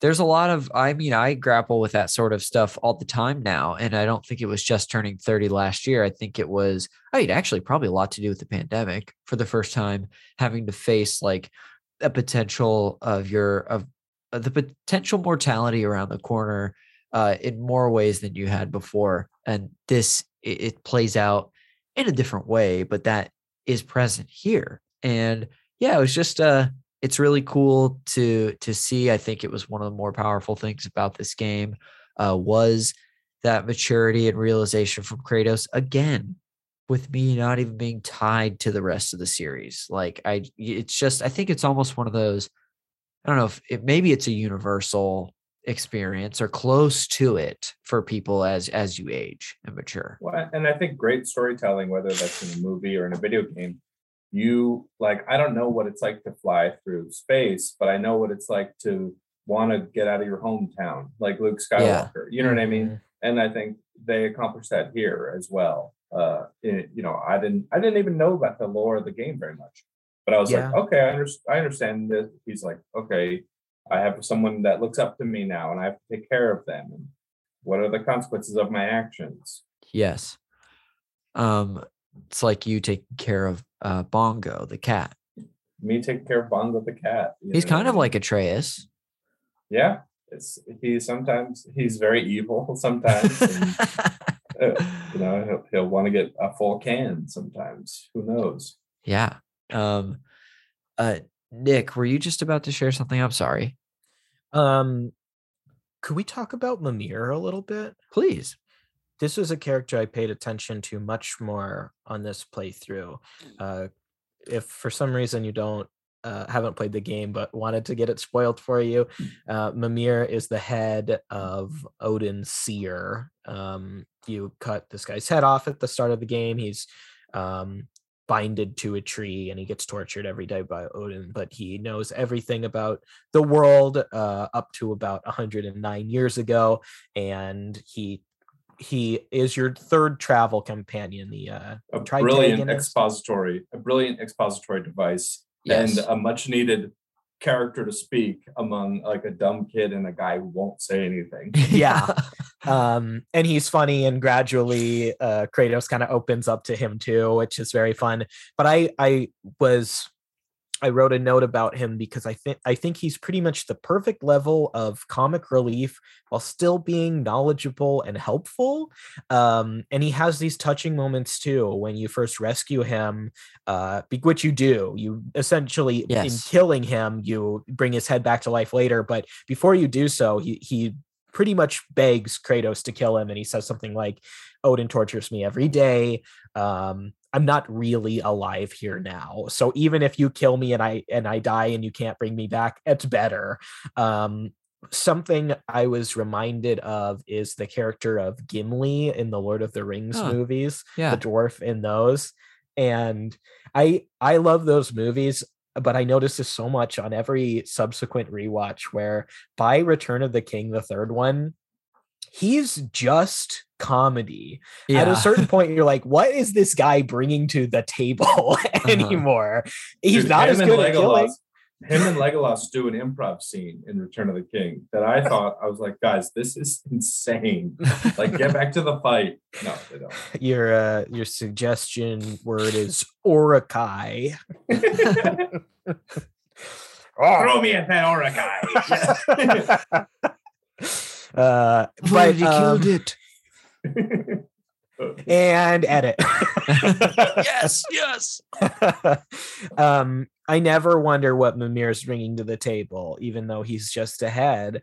And uh, like I mentioned before, I really just love exploring the world with him in it. I saved some of the giant tapestries. You open these wood panel things, and if he's not with you. Atreus comments on him, and you're like, oh, that's interesting. He knows about these gods. But I saved some of them just to hear what Mimir would say this time. Oh, like mm-hmm. you didn't interact with them. I purposely didn't open them. Oh, okay, gotcha. Yeah, that's cool. Um, uh, you know what another good plot device thing is in this game that I love is uh it's so cleverly constructed. You'll go into a room, you're not immediately sure what to do, and Atreus will say something like, or uh, Kratos will say, "What do you think we should do, boy?" And uh-huh. Atreus is like, "Uh, maybe we should let down the ladder there, and you can send me up, and I'll kick you down the rope."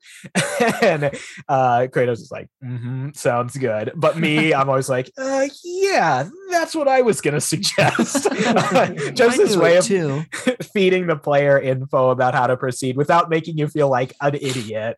Yes, absolutely. Subverted though, when Atreus is dark, and at one point I walked into a room where there was nothing. He was like, "You know, there's nothing in there, right, Dad?" I was like, "Oh no!" I when he did that to me, I was like, "Yeah," and I'm gonna look around, you little dick. Like, what if there's a chest you don't see, bro? um. Oh, speaking of which, like, uh, there's a ton of collectibles in this game, mm-hmm. and um, I I was early on going out of my way to, to like find not only interact with all of them, but search for all of them. Of course, except for Ravens, Odin's, because I or Odin's Ravens, because I didn't know you could kill them.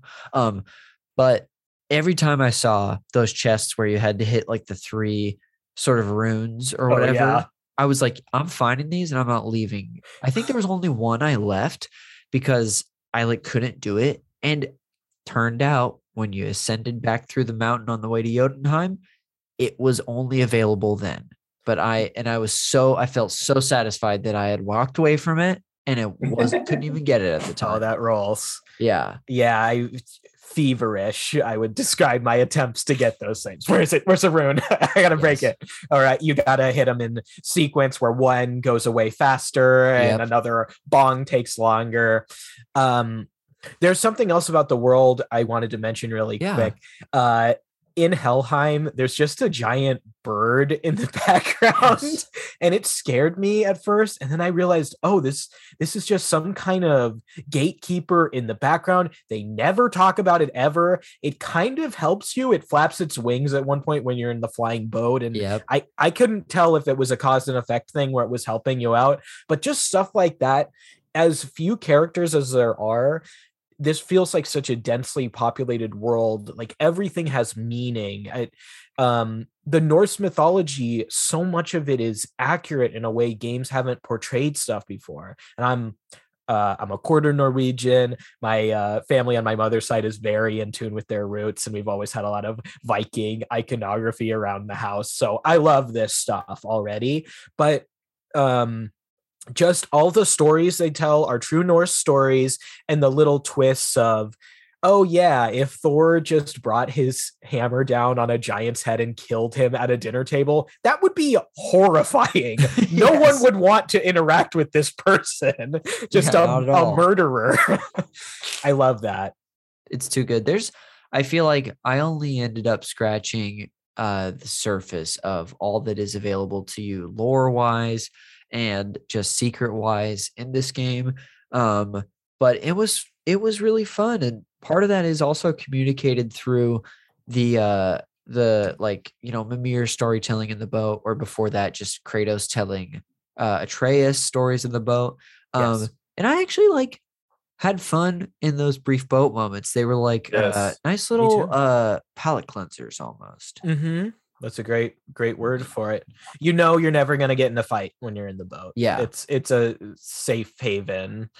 Um, And I think only one time something bad happens, and that's when you're in the you're inside the world serpent yeah, and you are leaving, and that's when that's actually right at the end of the game when Uh huh. Baldur Baldur I think he must punch the world serpent. I was kind of trying to figure out what was happening there too. Me too. It's it's getting jostled around. Maybe it's his dragon helping out, yeah. but It it's was hard- moving and it gets scary. it was hard to say. Um, speaking of which, that was like such a crazy moment in the game when the world serpent actually comes down and lowers its mouth into the water and you go in. Were there any other uh, big moments that stuck out to either you two for this? Um, yeah, everything in that sequence is great from getting you get out of it and then the dragon takes you away. Um, Oh the yeah, dragon yeah that was that was really cool too and you fight baldur on the back of a dragon and then you Yes. fly off of it uh yeah um you know what there was one it's not the in story uh, in the campaign dragon fight but there's another dragon fight you can go on an optional dwarf quest early and it's a dragon that breathes lightning out of its mouth and the first time I i did saw that i was like oh yeah this is cool hell yeah. the Valkyries are also extremely scary. Oh yeah, I did three and was like, this is enough for me right now. well, and I found that first Valkyrie before because I think later they talk about them, but I think I was just exploring a little too much, and I was like, oh, what's in here? Oh, what's in here? Like, yes. oh, some unkillable death lady. You know, it's just like a very. I was like, wow, this game has scary secrets. Yep. Um, and I, I'll be honest, I haven't finished the Valkyrie thing. I know there's a little story there too, and there's more from Yeah. the mirror, and I I, I want to finish it. I'm going to now.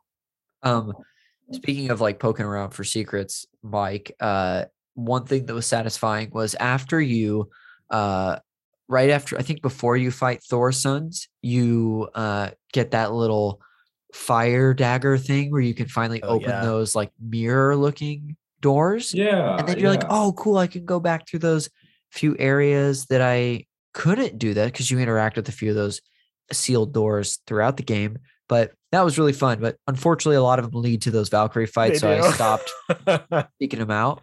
So that's where I was. Uh, classic, classic Metroid, Metroidvania. Very stuff. much, yeah. yeah.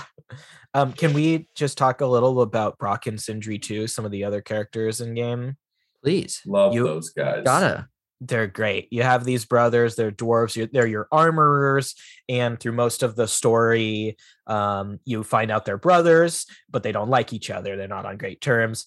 Uh, Brok is blue. He's he's uh his skin condition is based on that real guy. You've probably seen the blue man who kept drinking silver, Silver. Yeah. Yeah. What? colloidal It's a real silver. thing. Uh huh. I'm gonna look Uh, up blue silver guy and see what happens. I oh, there guarantee he he'll is. come up. He's from Washington State. It's Nick's uncle. Yeah, he's my uncle. Um, and he got me into it. I'm I'm drinking a cup of silver right now.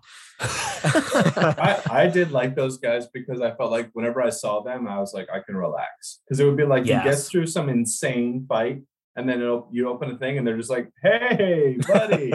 I'm like, "Oh, is it good to see you guys? What do you got for me?" And I'll shout Yep. their actors out. Brok is voiced by Robert Craig Head. Brok, um, and he's uh very gruff and he swears a lot, which I don't know why it really tickled me in this game for him to be as crass as he is. Yep. Um, it, it felt weirdly out of place in a game where you're just horrifically murdering monsters. Um, but then his brother Sindri is played by a guy named Adam Harrington, who I, I knew from the game L.A. Noire. He plays Yep. your scummy partner at one point. And here he's so likable, but he's this um, kind of uh, oh, what's the term for it when you're you're scared of every illness?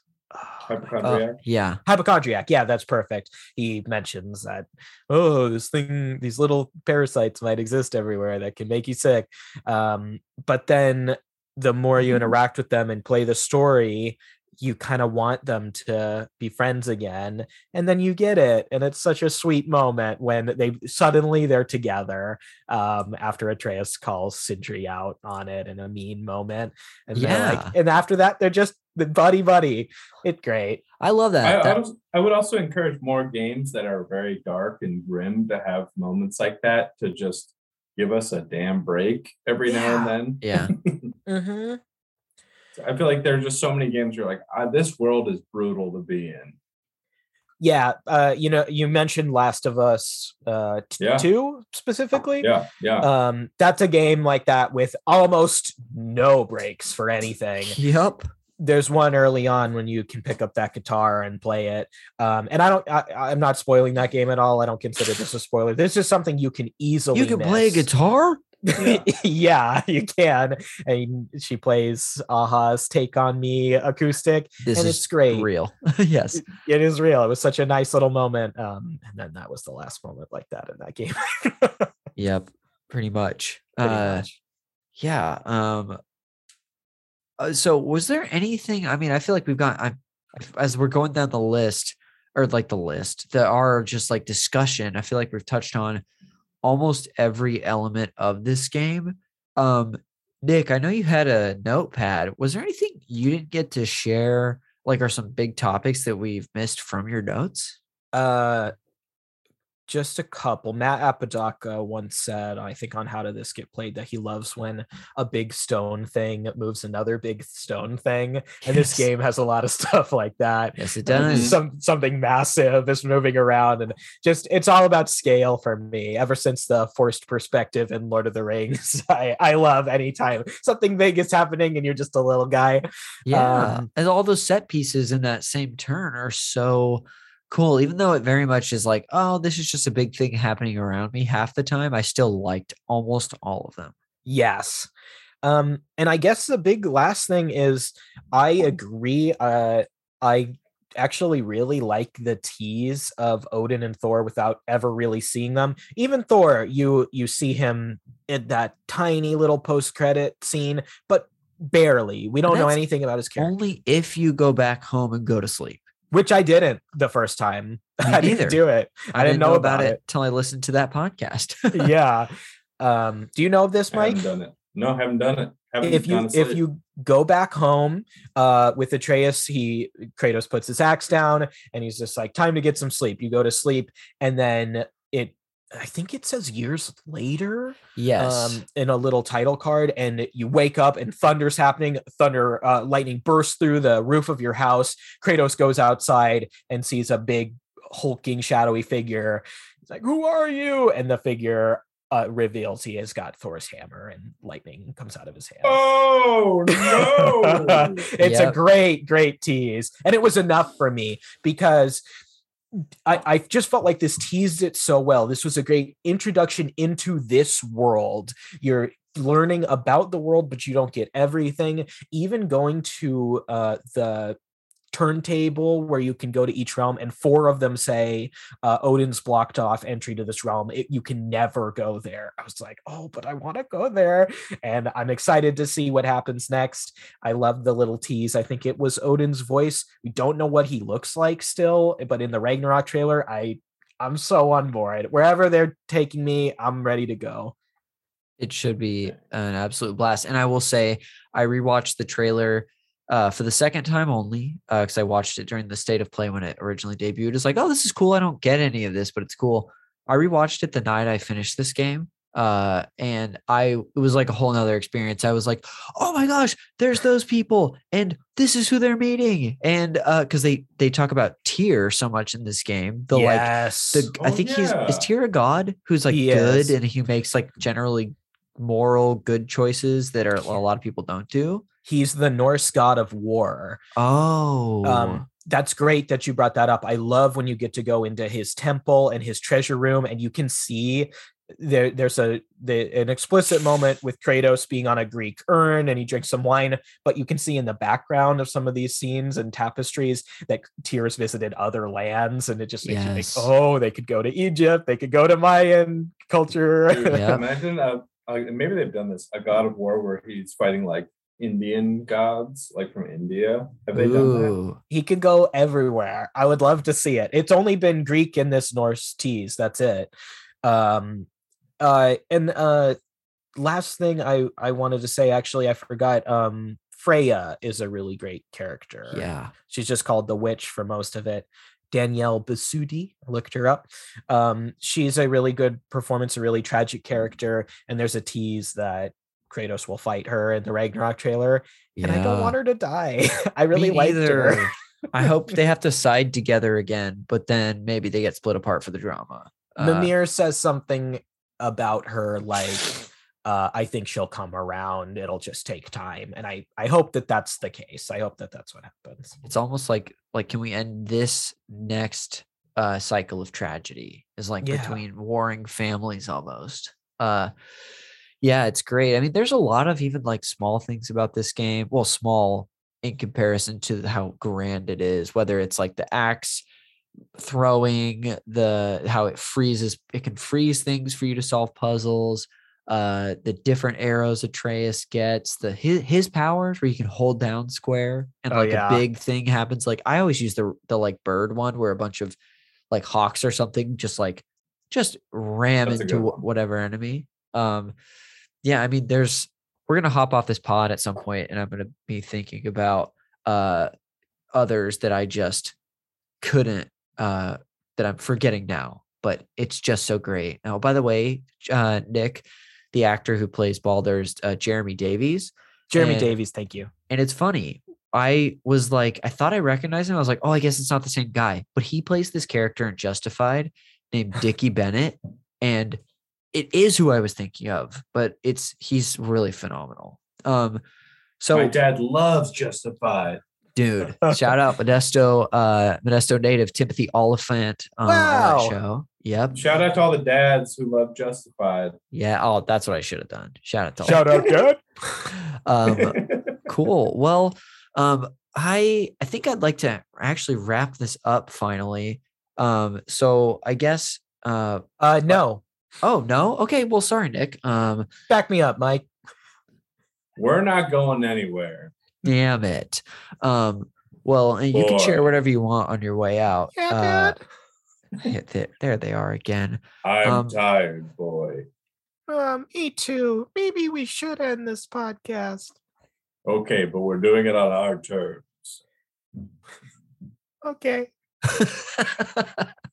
uh how about i want to hear Connor, take it away. I'll be my mayor. Um, Mike, uh, on your way out, uh, just as go. far as lasting thoughts before we do plugs in a little bit, um, I just uh, want to hear you maybe put a bow on like your feelings about this game. Like, what sort of place does it hold for you, and how do you just feel about it uh, as a whole? As we've you know sort of come to the end of our chat. Uh, yeah, I would I would just say this game is a, a staggering achievement. Uh, it's shockingly good. Uh, it I was a game that I first played uh, when I was first dating my now very serious girlfriend Austin, and Saw, she- dude. Very So there, serious. got a girlfriend, very serious. She's That's been a on the pod, both been on the pod. Uh, and she, I remember she was the first game that she watched me play some of, and was like, "Whoa, I'm invested!" Like, Yeah, and that that's a really, I think, a really good measure of a game is how interesting is it to someone who's not playing it. Yeah. Yeah. Uh, and if if you can, if it's that interesting, just pick up that controller, baby. You don't even know where we're going. Uh, This is a good one. uh, especially someone who like only for like brief periods of her life has like really played games. Like, yeah, and Austin, she played like Yoshi's Island. That's like Hell where yeah. she's at, you know. but Not which like has that. its own sort of uh, uh Kratos Atreus dynamic with Yoshi and Baby Mario. yeah, there's Uh, a baby who will float away. and Baldur is uh, Baby Bowser. Um, Nick, you have been just such a uh, such a fun person to talk about video games for a while with me. For I'm glad I could finally get you on a co-op episode, and specifically this one because I know uh, it's it's a game you really really like. Um, but yeah, why don't you wrap up your thoughts and sort of what you how you feel about this game? Thank you for having me. I it's great to be here. I love this game. I love it. I'm like Roger Ebert. I love this game. Um I actually have a funny story about somebody watching me play it. I just finished uh playing it in my family um uh living room yes, and both my parents walked in in the final cut scene where you're scattering Frey's, Oh, yeah. uh, Faye's ashes and it's beautiful. And my dad, who hadn't seen me play a video game, I think since the first Red Dead Redemption, was like, look at that guy. You can see his pores. he was so obsessed. He kept talking about it. His pores, you can see it. It looks so good. you know, Mike, uh, I don't want to downplay your Austin's like wow of this game, but that's the new uh That's measure better. of how a game, you know, a game is good. Look at his Mike. pores, honey. Honey, come see these pores. she, she was impressed too. Um, but I, I this game's amazing. I I it really gets me into narrative storytelling in video games in the same way Red Dead Redemption 2 did, in the same way The Last of Us did. These games, you know, uh they call me Mr. AAA sometimes. I know these blockbuster games aren't necessarily often as deep as the indie games that come out, which I'm getting into too. I'm playing Undertale. It's great. But the thing is, when they hit like this and they look as good as they do and they sound great and the stories are amazing, there's few things better. So I love God of War. Thank you, Cory Barlog and the cast. You killed it. And the programmers. Everyone else, Oh, fuck you. dude, I totally agree. Red Dead Redemption 2, Last of Us, and this. These are the these are the academy. I mean, send these th- these are the games as art that uh I think we'll look back on and be like, whoa, those were like Citizen Kane for like, you know, the very young art form of video games. Yes. Yeah. Uh, well, thank you, uh, both of you, for sharing. I'll, I'll sort of wrap up my thoughts before we plug.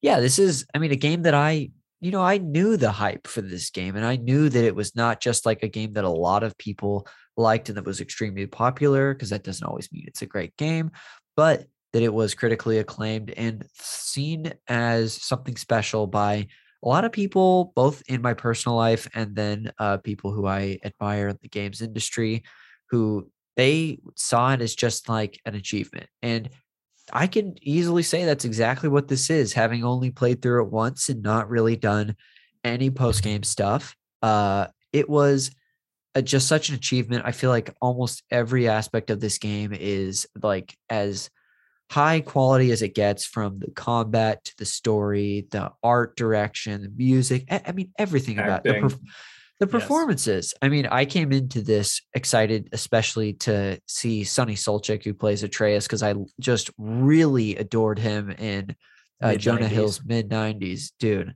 Yeah. he's so good. That movie came out the same year as this game. Um, uh, so it was like his year. Uh, so I'm excited to see him in the next one. But it's just phenomenal. And I, I also think these types of games, like the ones you're discussing, uh, specifically like The Last of Us, I love the first two Last of Us games, but they're not my favorite. Um, and that's partly, and not they're not the same as this, but that's because I like a little more of a middle ground from personally with a game where it's more uh, sort of uh, forge your own path, do your own thing, uh, make it make uh, the game what you want it to be. This game is, you know, it's very linear. There's plenty of spots to explore, but all that being said, I still think that what they set out to do, they absolutely did achieve. And like, this is my favorite type of version of a game in this mold. And I'm just so impressed by it. And uh yeah, I can't wait for number two. Got uh, we're supposed yeah. to get it this next year. Please. From from Santa Monica Studio. That'd be really cool if we got it uh in 2022. 2022 is shaping up to be insane with Breath of the Wild, the sequel to Breath of the Wild, this game, and so much more. Um, yeah, it should be awesome that'll do it for this episode of the Call Me By Your Game co-op series, the episode 18 already. And if again, if you're like this, uh, if you're a patron, I mean, you can dive back in the archives and listen to this ep- this year alone. We did episodes on Deathloop, Metroid Dread, Super Metroid. Um, we did Skyrim, uh, Celeste, NFL Blitz 2000. Um, it's been great. And if you're, uh, you know, listening to this on a free feed somewhere, consider subscribing to that Patreon, which I'll plug later. Um, but this is the kind of quality group discussion and, and just fun uh, camaraderie that you're going to find on this network. um, but let's go ahead and plug on our way out. I'd love to hear from you guys on things you want people, how they can support you, and where they can find you if you want to be found. Let's start with you, uh, Nick Costanza, a friend, friend, and uh, co-creator on this network. Um, what do you want to share with people? Uh, it's a pleasure to be here. If you subscribe to the Super NPC Patreon feed, you can listen to uh, the show I co host, Reactivators, which comes out weekly. Um, both these fine young gentlemen have been on it. Um, it is a uh, it is an improv comedy video game podcast where we bring a guest on to talk about one of their favorite games, and then we do a little improv set in the world of the game. You can also follow me on Twitter at Nick underscore Costanza. I'm really trying to get those follows, guys. Come on, hook me up. Uh, and I say guys in a gender neutral sense. Okay, that's it. Thank you. Thank you, Nick. Um, and it, Reactivators is fantastic. Please give a listen to it, listener, if you have not yet. Hosted with our co-hosted with our sweet boy, baby Tyler Schnupp, uh, Mr. Michael Christian, recent, uh, yes. uh, just phenomenon on this show, a couple episodes in the span of a month. Uh, what do you want to plug today, buddy? Guys, follow me on Instagram at Mike Christian Zero. I don't post a lot on Twitter at Mike Christian Jr. Don't just deleted a tweet today that got no likes. Uh, yeah, baby, I did too. you made it. Uh, if you want, you can watch uh, uh, season 15 of Studio C comes out in March. I wrote on that. Uh, and yeah, if, if you do follow me on Instagram, we'll be I'll be dropping stuff about the web series that I've been making with uh, Rob Skirbo. Yeah, Dinosaur Portals. We're very excited. It's gonna be great. Uh, it's very dumb and very fun. So uh, yeah, yeah. But go ahead, follow me. What, what's the worst that could happen? Yeah, uh, it's like every. Oh no, the listeners seeing they're losing followers somehow. Um, we're losing. We're losing listeners on the podcast right now. Oh, no. I don't know how I can see it now, but I can. Um, thank you both again for being here. I'll go ahead and close this out for some plugs of my own. Um, uh, again, shout out to our wonderful patrons who I, I got to shout out the, the DJ Toad tier people who get these episodes on a monthly basis. It's they come at the end of the month on a Tuesday. Um, yeah, and if you do subscribe at the ten dollar DJ Toad tier over at patreon.com slash super npc radio. This isn't the only show you get.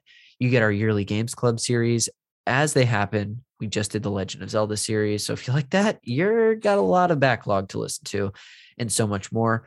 Um, you can support people on the show including the artist who did our cover art, which is Glenn J. You can find him and his great work on Instagram at glenn.jay. That's Glenn with two N's. Uh, the show is produced by Jeremy Schmidt. Thank you, Jeremy, for producing and editing this show. You can find him on Twitter at Ocarina of Crime and listen to his show, also on the network, Video Games, a comedy show where we just did our big end of the year extravaganza, which is at the same time tragic and glorious uh, because we ended up losing Nick Costanza basically off the entire episode. Um, which you know, just what are you gonna do? We we tried something and didn't. We It's mostly up. my fault. no, it's it's it, it, it's a team effort, Nick. Um, check that out. It's really fun and really funny, even if we didn't get as almost any of Nick as we wanted. Uh, you can find me uh, on social media at Connor underscore McCabe, and I stream video games uh, occasionally on Twitch at twitch.tv slash cons is cool 69. That will do it for this episode of the Call Me By Your Game co op series, all about God of War. We will see you on the next one. Bye.